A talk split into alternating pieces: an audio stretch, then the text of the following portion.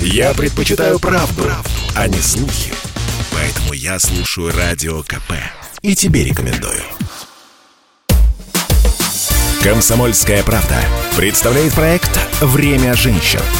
Программа об успешных, сильных и независимых – Здравствуйте, друзья! С вами Анжелика Сулхаева. Это «Время женщин» на радио «Комсомольская правда». Проект, в котором мы встречаемся с замечательными женщинами, добившимися успеха в самых разных областях, женщинами, которые без преувеличения меняют нашу страну и наше будущее, ломая стеклянные потолки, разрушая стереотипы и создавая новый мир без ограничений и гендерных перекосов. И сегодня у нас необычная петербургская гостья. Петербург – это вообще особенный город, я думаю, вы со мной согласитесь.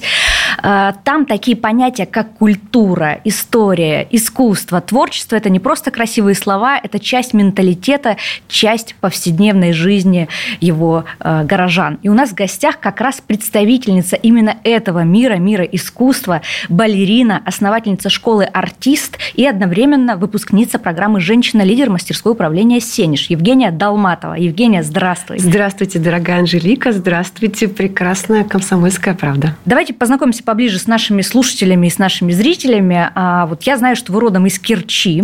Да. В 9 лет поступили в Академию Вагановой в Петербурге, да. танцевали в Мариинском театре. А как все начиналось? Как вообще решили, что хотите заниматься балетом? Как все начиналось? Меня мама водила на художественную гимнастику и в цирковую студию в городе Керчь с четырех лет – несколько раз в неделю это было непросто, потому что жили мы далеко, и приходилось ездить на автобусе долго, потом еще пешком, потом снова на автобусе. Но мне не всегда нравилось. Но спасибо маме за настойчивость. А, мы не бросили, и вот так вот до 9 лет я достаточно упорно занималась. То есть балет, то, что балет – это преодоление, началось с самого начала, началось, да? началось с того, чтобы долго с ездили. лет с автобуса в городе Керчь. Да, прекрасно. Да, потом случайно, так получилось, случайно ней, конечно, не бывает, но а, так вышло, что я встретила в Керчи а, Лидию Яковлевну Илюшкину. На тот момент ей было 84 года. А, девичья фамилия у нее была Пешкина. Она сама петербурженка, выросла, если кто-то знает, на Невском проспекте в этом голубом доме, где сейчас находится метро канал Грибоедова. О, да, Этот конечно. дом принадлежал ее отцу, их было 14 детей в семье, ее воспитывала гувернантка, француженка. Вот, она с дворянской семьи училась эм, в то время в училище, а, и потом танцевала в Мариинском, да, потом Кировском театре. Во время войны театр был эвакуирован в Саратов.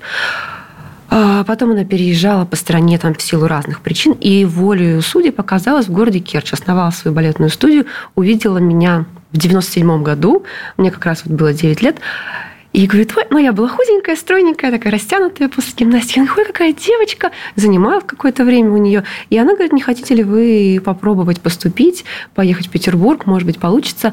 Несколько лет э, до меня э, Лидия Яковлевна привезла Ульяну Лопаткину. Ульяна также из Керчи, Ничего народная себе. артистка. Керчь, кладезь балет. Да, и Галина Мезенцева также из Керчи. Какой вы были в детстве по характеру? Такой вот тихой или наоборот заводной? И вообще есть какие-то качества, которые можно сказать, что вот именно балет воспитал?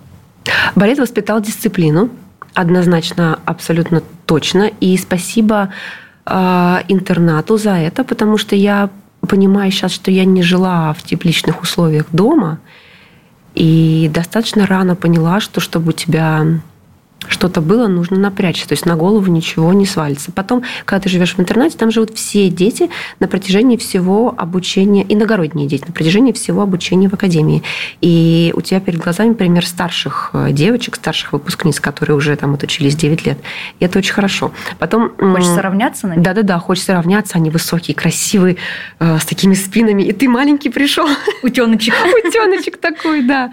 Конечно. И когда каждый день, потом они каждый день занимаются, они приходят после всех уроков, у них там еще растяжки, всякие стрейчинги. А, а что очень важно, взрослые э, воспитанники учили партии там репертуара, которые они танцевали на сцене. И у нас был один видеокласс, где был один телевизор, много рядов. И единственное, что там показывали, это балет. И поэтому ну, я выросла вот, вот, так, вот так вот. То есть качество, дисциплина, целеустремленность, что еще как-то и вообще вот эта вот балетная муштра, вот эта дисциплина, они помогали в жизни в ситуациях, может быть, уже не связанных с балетом? Помогали, конечно. У нас э, был прекрасный педагог по характерному танцу Алиса Михайловна Строгая. А, пожалуй, характерный был любимым предметом у всех ее выпускников. А, сначала, когда вот в четвертом классе она взяла наш класс, мы очень боялись. Она... Они ходили легенды? Они ходили легенды. Она сама прекрасная артистка, и она гениальный педагог. И это одна, она одна из тех людей, которым даже не нужно ничего говорить. Иногда она взглянет на тебя своими э, темными глазами, и ты уже трясешься, как осиновый листик, и даже без замечания готов сделать вот все, чтобы она не сказала. Страшное дело. Вот. Но мы спустя какое-то время мы любили ее, как могут любить только самые благодарные ученики, равнялись на нее.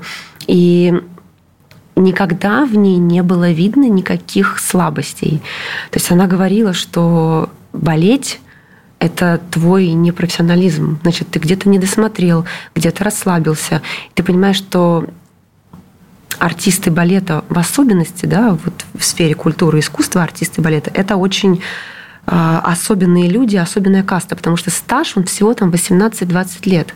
И за эти 18-20 лет нужно успеть э, слишком много. То есть то, что у других людей ты можешь растянуть на протяжении там, всей жизни. Жизнь, да. Оперные певцы Плайса Доминго, он поет до 80 лет. Конечно. Вот. Э, в а балете совсем не все. так. И даже 20 лет ты вряд ли протанцуешь, потому что очень много других причин, по которым можно закончить. Семья, дети, здоровье, ситуация в мире и так далее. Вот. И болеть ты не имеешь права, это не профессионально. Ты заболел, ну, ты виноват свое тело это твой инструмент. Подвел, да, да свой, твое тело это твой инструмент, э, которым ты работаешь. Ты не можешь относиться недобросовестно или неосторожно к нему. Вот. Это, конечно, очень жесткая дисциплина. Привычка работать, следить за собой, себя беречь и понимать, ради чего ты это делаешь.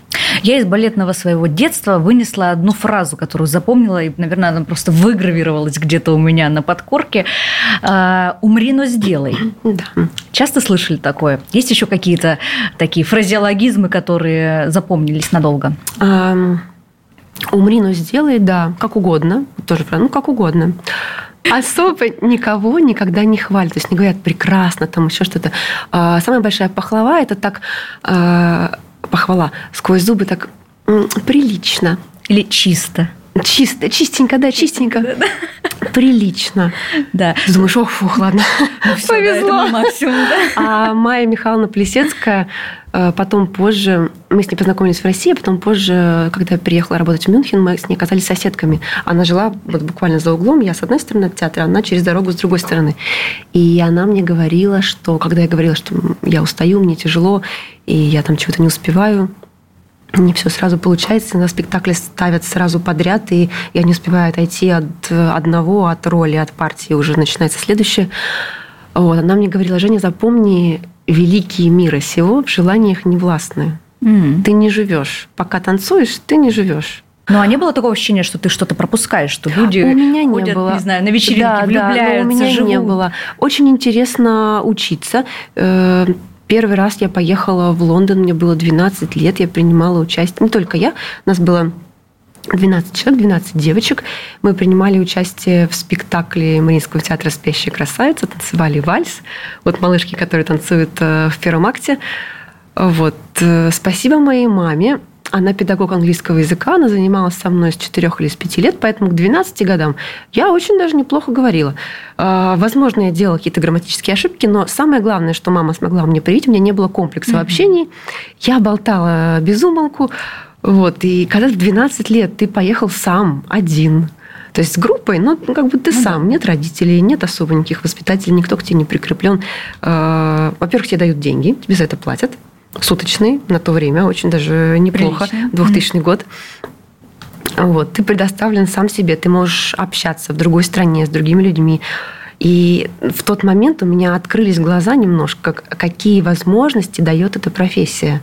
Вот. И в целом балет и для девочек, и для мальчиков прекрасная профессия и дело всей жизни, потому что, во-первых, это образование, необразованный, не эрудированный артист э, не нужен на сцене никому, это очень видно.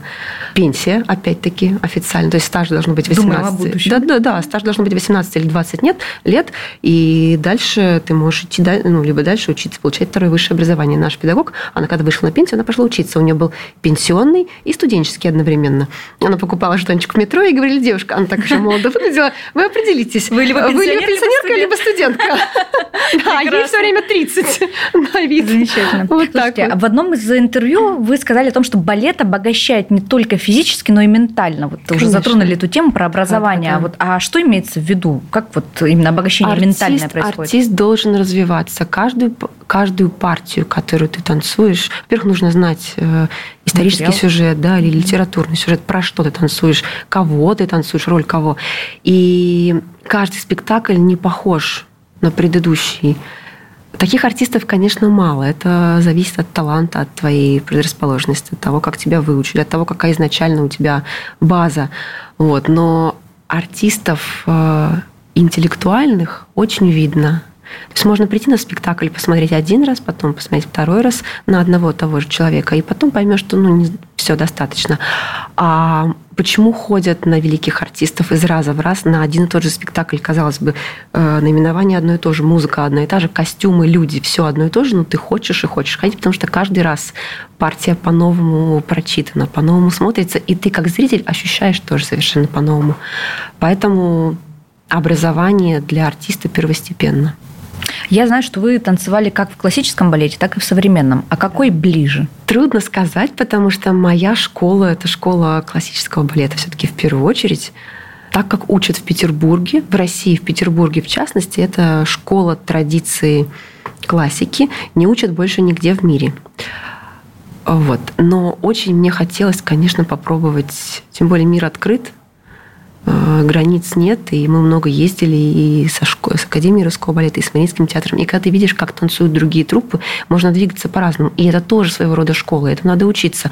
И ты из этих строгих э, классических канонов иногда никак не можешь вылезти. То есть как тебя научили 9 лет, и тело отказывается двигаться по-другому, этому нужно заново учиться перестраивать себя, переформатировать тело. Если возвращаться к нашим э, гендерным таким э, различиям, кто главный в балете, мужчина или женщина? Вот я знаю, что Джордж Баланчин однажды сказал о том, что балет – это женщина. А Николай Цискоридзе тоже в одном из интервью сказал о том, что он еще в детстве понял, что в балете зритель в первую очередь смотрит на тетю, и он сделает все для того, чтобы э, зритель чаще смотрел на него. А правильно ли я могу сделать вывод из этих слов, что э, получается в балете, это та самая такая, наверное, одна из немногих отраслей, где за равноправие как раз приходится бороться мужчинам больше, бороться чем мужчинам.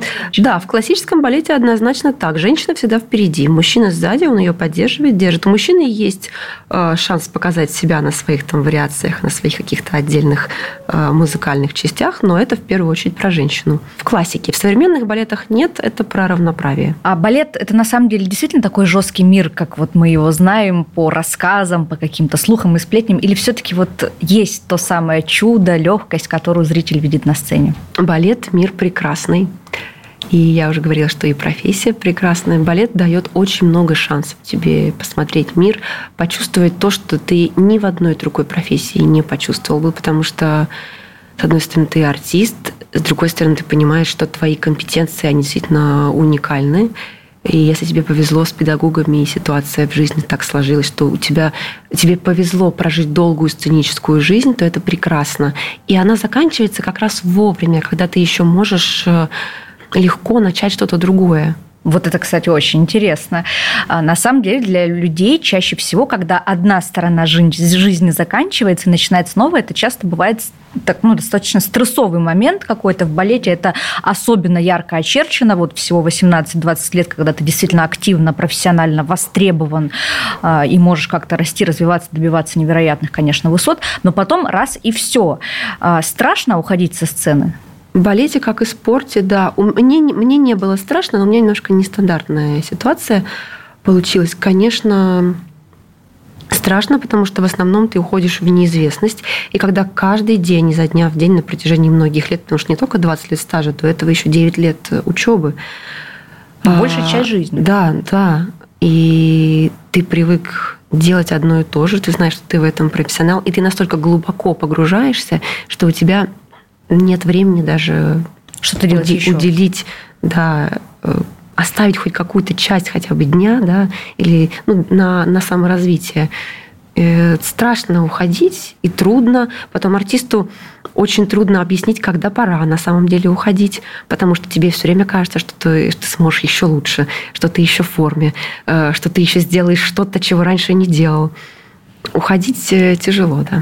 Ну вот вы как-то заранее думали о том, что ну вот да, тяжело признать, но скоро это случится, и могу ли я еще что-то сделать? И как-то заранее планировали то, чем будете заниматься, когда со сцены придется уйти? Я не планировала заранее, я понимала, что э, танцую в Мариинском театре в классическом репертуаре так очень ну, много, плотно, и немного там балетов шло неоклассического репертуара. Мне хотелось попробовать что-то еще, потому что мне всегда казалось, что как вот ты два, э, ну, там 9 лет проучился, и 20 лет это Жизель Байдерка «Лебединое озеро», по большому счету, ну и все.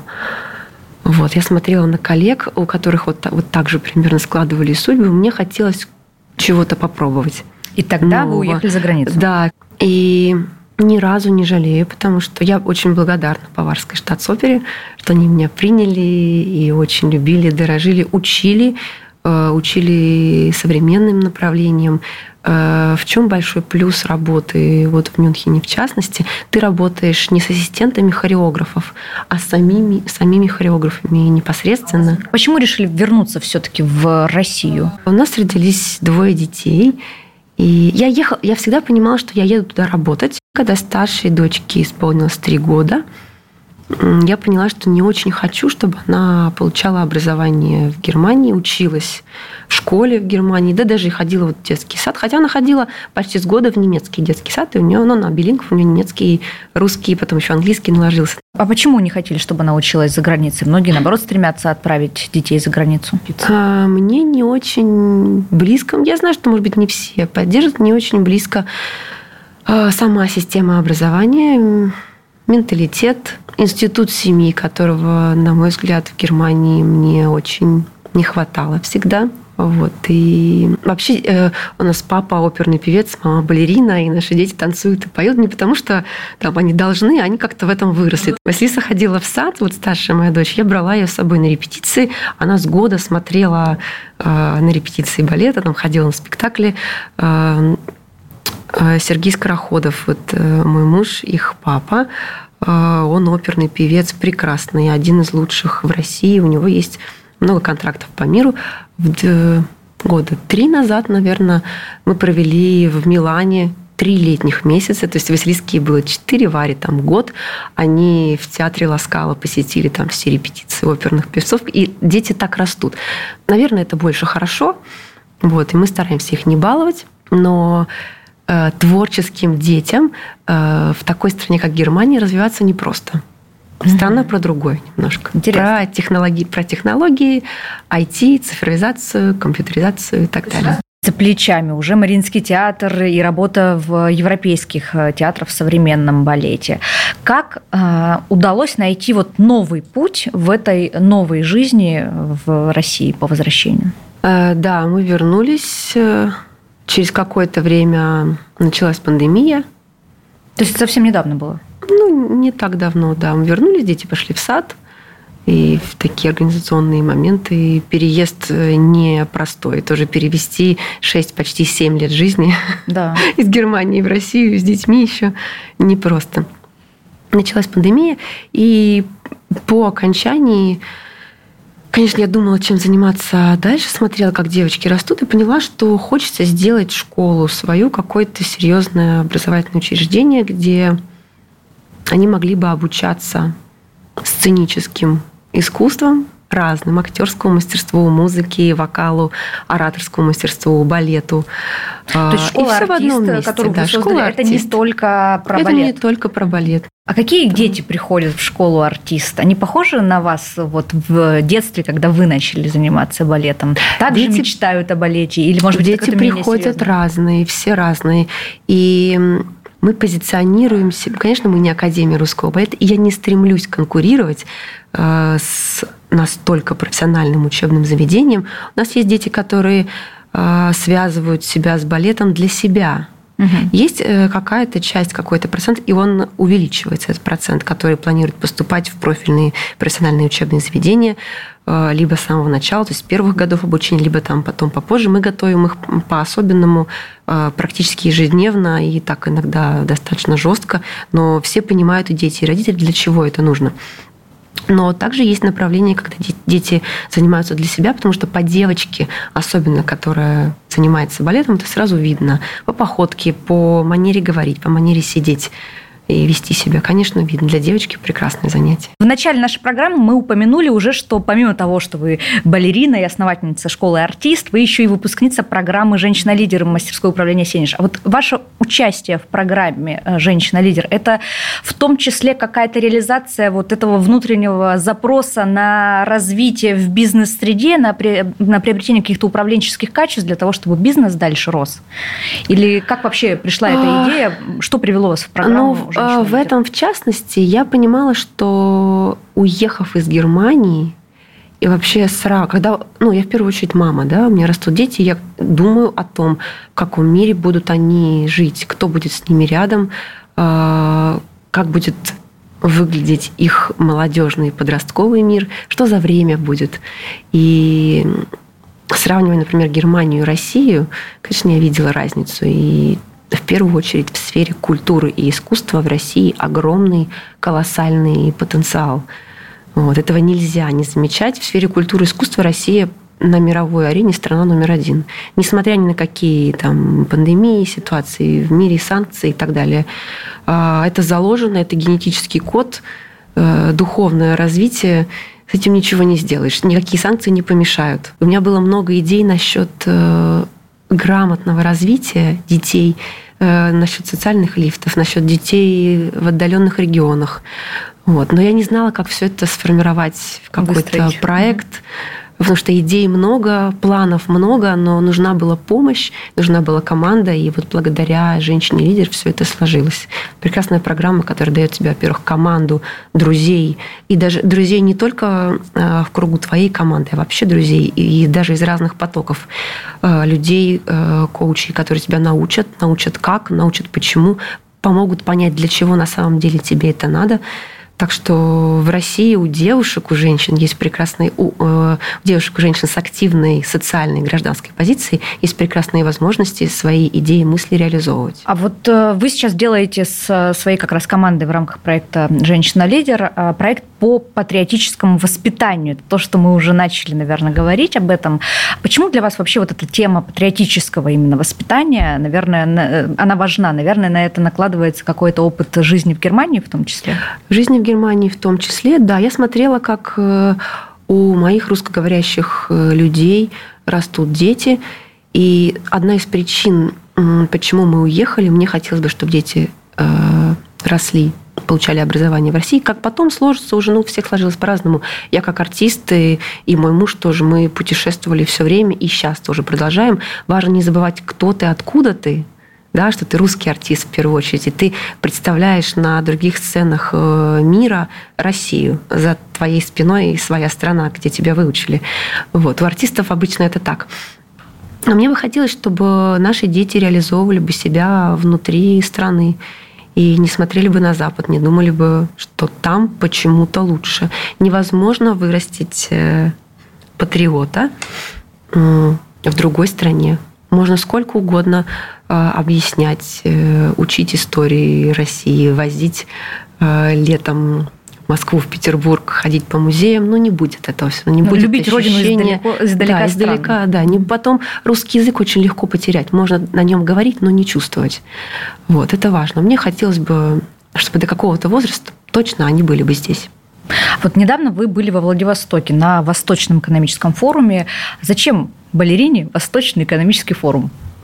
Что вы там делали? Во-первых, мне хотелось бы рассказать, конечно, о программе «Женщина-лидер». Наша тема под эгидой Евразийского женского форума называлась «Lifelong Education» – «Образование через всю жизнь», которая мне очень актуальна, потому что все, что мы делаем, это на самом, все, что я делаю всю свою жизнь, это образовываюсь. Мы все время чего-то учимся. И, и в жизни, например, наших детей, я понимаю, что им придется даже не две, не три профессии сменить, возможно, ритм жизни сейчас такой, а намного больше, чем две или три, или не знаю. Вот, и э, какой-то...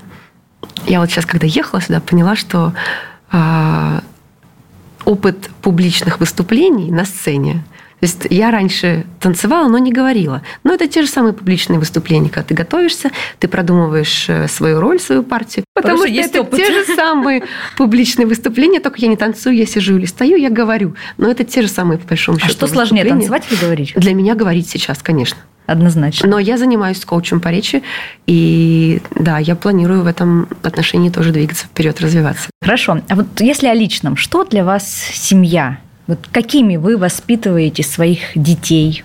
Дети растут э, в любви, самое главное. Мне бы хотелось э, научить их дисциплине, чтобы они понимали, что такое хорошо, что такое плохо, чтобы у них были прав, правильные базовые жизненные ориентиры. И пока, например, мое мнение в их жизни авторитетно, научить их тому, что мне самой близко.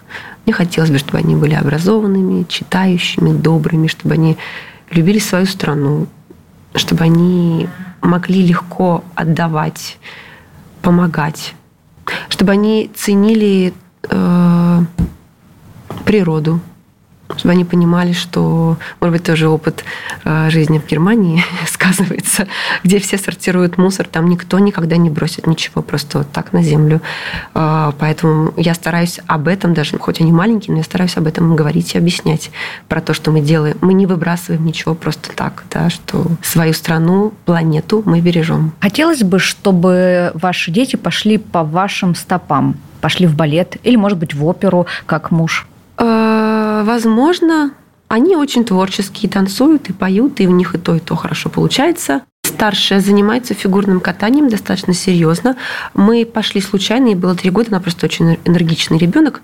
И я подумала, почему нет. Балет чуть-чуть рановато, потому что нужно быть более сознательным для балета, чтобы это не было похоже на просто какую-то гимнастику, а ну, ты должен понимать, для, для чего ты приходишь в класс, и это потом определенная эстетика, культура и дисциплина. Да. А бывают дни, когда тяжело, вот лично тяжело, э, тащить на себе бизнес, э, заниматься, не упускать детей двоих, уделять внимание мужу и вообще совмещать все эти различные ролевые модели, которые есть в вашей жизни. Как себя берете в руки и как э, находите вдохновение для того, чтобы в каждую свою сферу жизни поддерживать в тонусе? Бывают дни, конечно. А, смотрю на детей, понимаю, что им нужна и не хочу... Они видят, конечно, меня в разных состояниях, и когда я сильная в ресурсе, и когда я не в ресурсе тоже, и я недостаточно... Вот Василисе будет 6, и я ей абсолютно честно все рассказываю, что если я устаю, то это вот, вот так, и я объясняю ей почему, и она учится тоже и жалеть меня, и помогать, и вот. Э, вспоминаю, кто меня учил, как меня учили, и понимаешь, что расслабляться нельзя. А потом у меня очень много э, мотивации. Мне много хочется сделать. Это такая балетная привычка. Успеть, как, как говорят, впихнуть невпихуемое. Вот. Поэтому в один день я стараюсь успеть максимум вообще, вот самый максимум. Сидеть не, не на двух, даже не на трех стульях, а на всех стульях, которые вот стоят. А вот роль наставничества. Мы упоминали сегодня в эфире несколько раз людей, которые встречались вам на пути и так или иначе давали какой-то, передавали какой-то свой опыт для вашего развития. Она важна вообще в жизни любого человека, не только артиста балета, а для человека, который, в принципе, стремится к собственной реализации, к успеху. Наставничество – это важно? Да, конечно, очень важно. Очень важно, когда перед тобой есть живые примеры а, какого-либо успеха, роста. И живые примеры верхней социальной мобильности, особенно если с этим примером ты можешь непосредственно увидеться, пообщаться, задать вопросы, очень важно, конечно, очень важно. Ну и в завершении нашего эфира у нас традиционная рубрика «Пять советов от гостя». Жизнь, карьера в балете – это, конечно, абсолютно уникальный опыт, который э, нельзя получить ни в одной другой области, я абсолютно в этом уверена, но я также уверена, что этот опыт, а точнее компетенции, которые люди э, получают э, на вот этом жизненном пути, они абсолютно точно могут быть полезны дальше в других сферах жизни. Вот давайте попробуем сейчас нашим слушателям дать пять советов как раз на тему того, какие качества качества, какие компетенции, которые вырабатываются при занятиях балетом, а, стоит перенести в другие сферы своей жизни и стоит развивать каждому, кто хочет э, повысить свои шансы на успех? Первое, наверное, это горящие глаза и мотивация. Даже вот сейчас при приеме на работу кого-то в школу, я не посмотрю на опыт, Э, там в какой-то области, мне важны, я, я ищу горящие глаза, чтобы человек хотел. Нужно понять, чего ты хочешь. У всех это понимание приходит в разном возрасте. Кто-то понимает с самого детства, с самого рождения, что я хочу вот туда, мне туда нужно двигаться, и всю жизнь туда двигаться. Это прекрасно, когда люди понимают это рано. С течением времени это желание может измениться. Важно понимать, чего ты хочешь. Мотивация важна в первую очередь. А, трудиться, не расслабляться – просто не расслабляться и все. Взять себя в руки, не, не, не позволять себе. Пока ты не пришел туда, куда нужно, расслабляться нельзя. Пришел, можно немножко расслабиться. Но если ты видишь на горизонте цель, нужно понимать, что к ней ты можешь ты пройти не только прямо, но и вот так вот. Иногда прямо не получается. Пока не дошел, расслабляться нельзя. А, моя любимая дисциплина. Дисциплина и планирование. Я записываю. Э, иногда бывает такое, что даже 15 минут нет каких-то свободных в течение дня. И у меня есть помощница, которая мне очень помогает. И если что забываю, она всегда звонит, Евгения, где вы? Я говорю, а, хорошо, все, еду. Вот. Планировать и себя дисциплинировать. Беречь здоровье. Это очень важно. И не бояться отдавать и помогать чем больше ты отдал, даже если кажется, что все уже уже не можешь, все не, не в ресурсе, все равно я верю в то, что все равно тебе это вернется. Спасибо большое за этот прекрасный мотивирующий разговор. Пожалуйста. Это было время женщин на радио Комсомольская правда. Слушайте нас по воскресеньям в 12:00. Спасибо огромное, Анжелика. Спасибо вам. Время женщин на радио Комсомольская правда.